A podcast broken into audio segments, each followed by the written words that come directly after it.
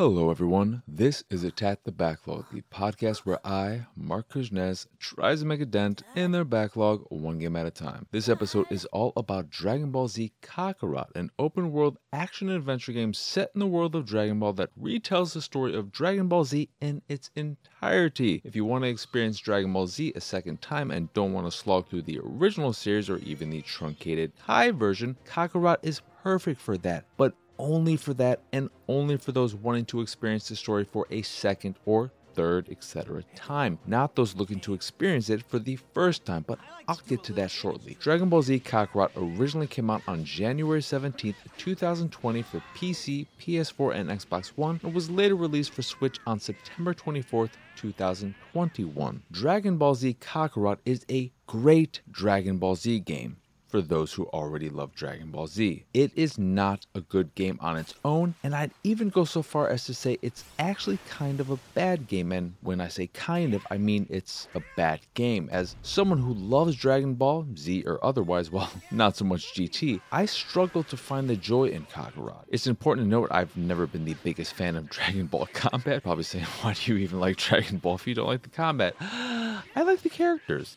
they're a good time. And my favorite is Dragon Ball. Sans Z, and all that jazz. But even so, I found the combat either incredibly boring and easy or incredibly tedious and frustrating with no middle ground to speak of, the latter, of course, being rather suiting of the Dragon Ball way of fighting, more so the tedious part than the frustrating part. Basic enemies were a breeze to deal with, and most bossless enemies were easy as well, but whenever a proper boss fight happened, they just went on and on and on like a fight in the anime, and compounded with my lack of interest in the combat system itself, they became frustrating as I didn't care enough about the combat system to learn its intricacies in order to not die at least once during most of these fights, which only obviously added to my frustrations. But I knew I probably wouldn't care for the combat going in, and I basically got what I expected. However, I wasn't expecting the rest of the game to also fail to pull me in. The world of Dragon Ball in Kakarot is more boring than the combat with little to do and little to see. It's pretty, but that's about it. You can engage in random battles, collect various orbs for this and that system, and take on simple and forgettable side missions if you wish. There are also random NPCs you can talk to for a bit of fun.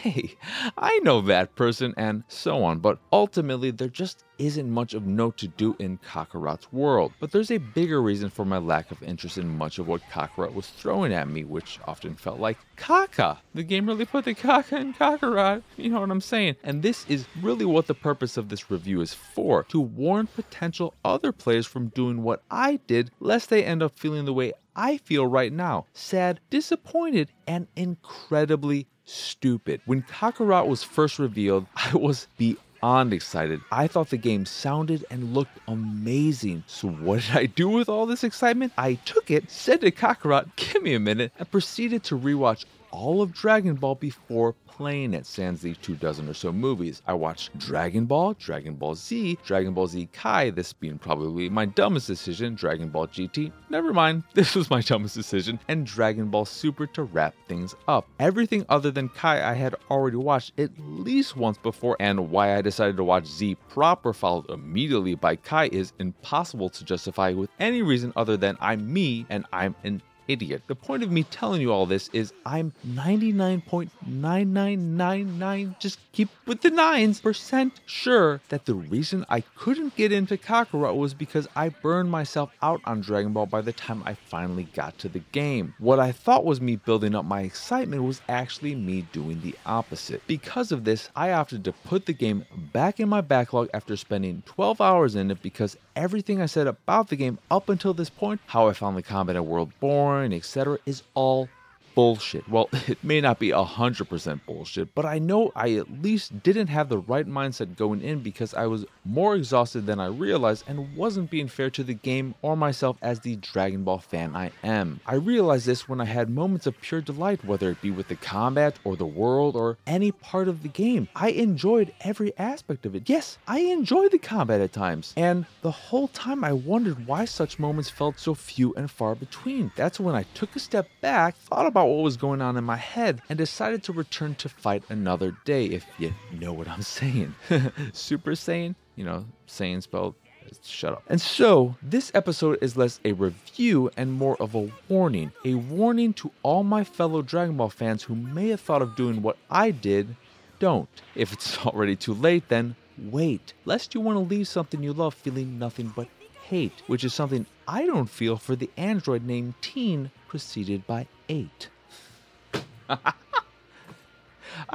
I'm, you know, I'm proud of that. That's, that's some good dumb shit right there. But yeah, before I say anyway and wrap this episode up, this is really just part one of what will be a two-parter, a two-parter at some point in the future whenever I get back to this game because I definitely was just not in the right mindset when I started playing this game. I had like an emotional breakdown during my first session with the game. Then I played it again and I was having a really good time. And then I broke down again with like the third or fourth session. So all my negativity about this game, some of it may still hold true when I revisit it. The world may still feel relatively empty, but I am sure that going into it with Dragon Ball not so all over me with all these series and having spent so much time with it, I think that will go a long way in making me appreciate Kakarot a lot more than I did my first attempt at playing it. And with that said, now I will say anyway, that will do it for this episode of Attack the Backlog. Once again, I am Marcus Nez. You can follow me on Twitter and pretty much everywhere at PX Sausage. If you'd like to see me streaming games like Dragon Ball Z Kakarot and so much more, you can do so over at twitch.tv slash PX Sausage. If you'd like to check out the videos I make, like the one for this here episode of Attack the Backlog, you can do that over at youtube.com slash pixelated sausage. Speaking a pixelated sausage. Uh, before I get to that, you know, like, subscribe, hit that bell if you haven't already. Do that jazz.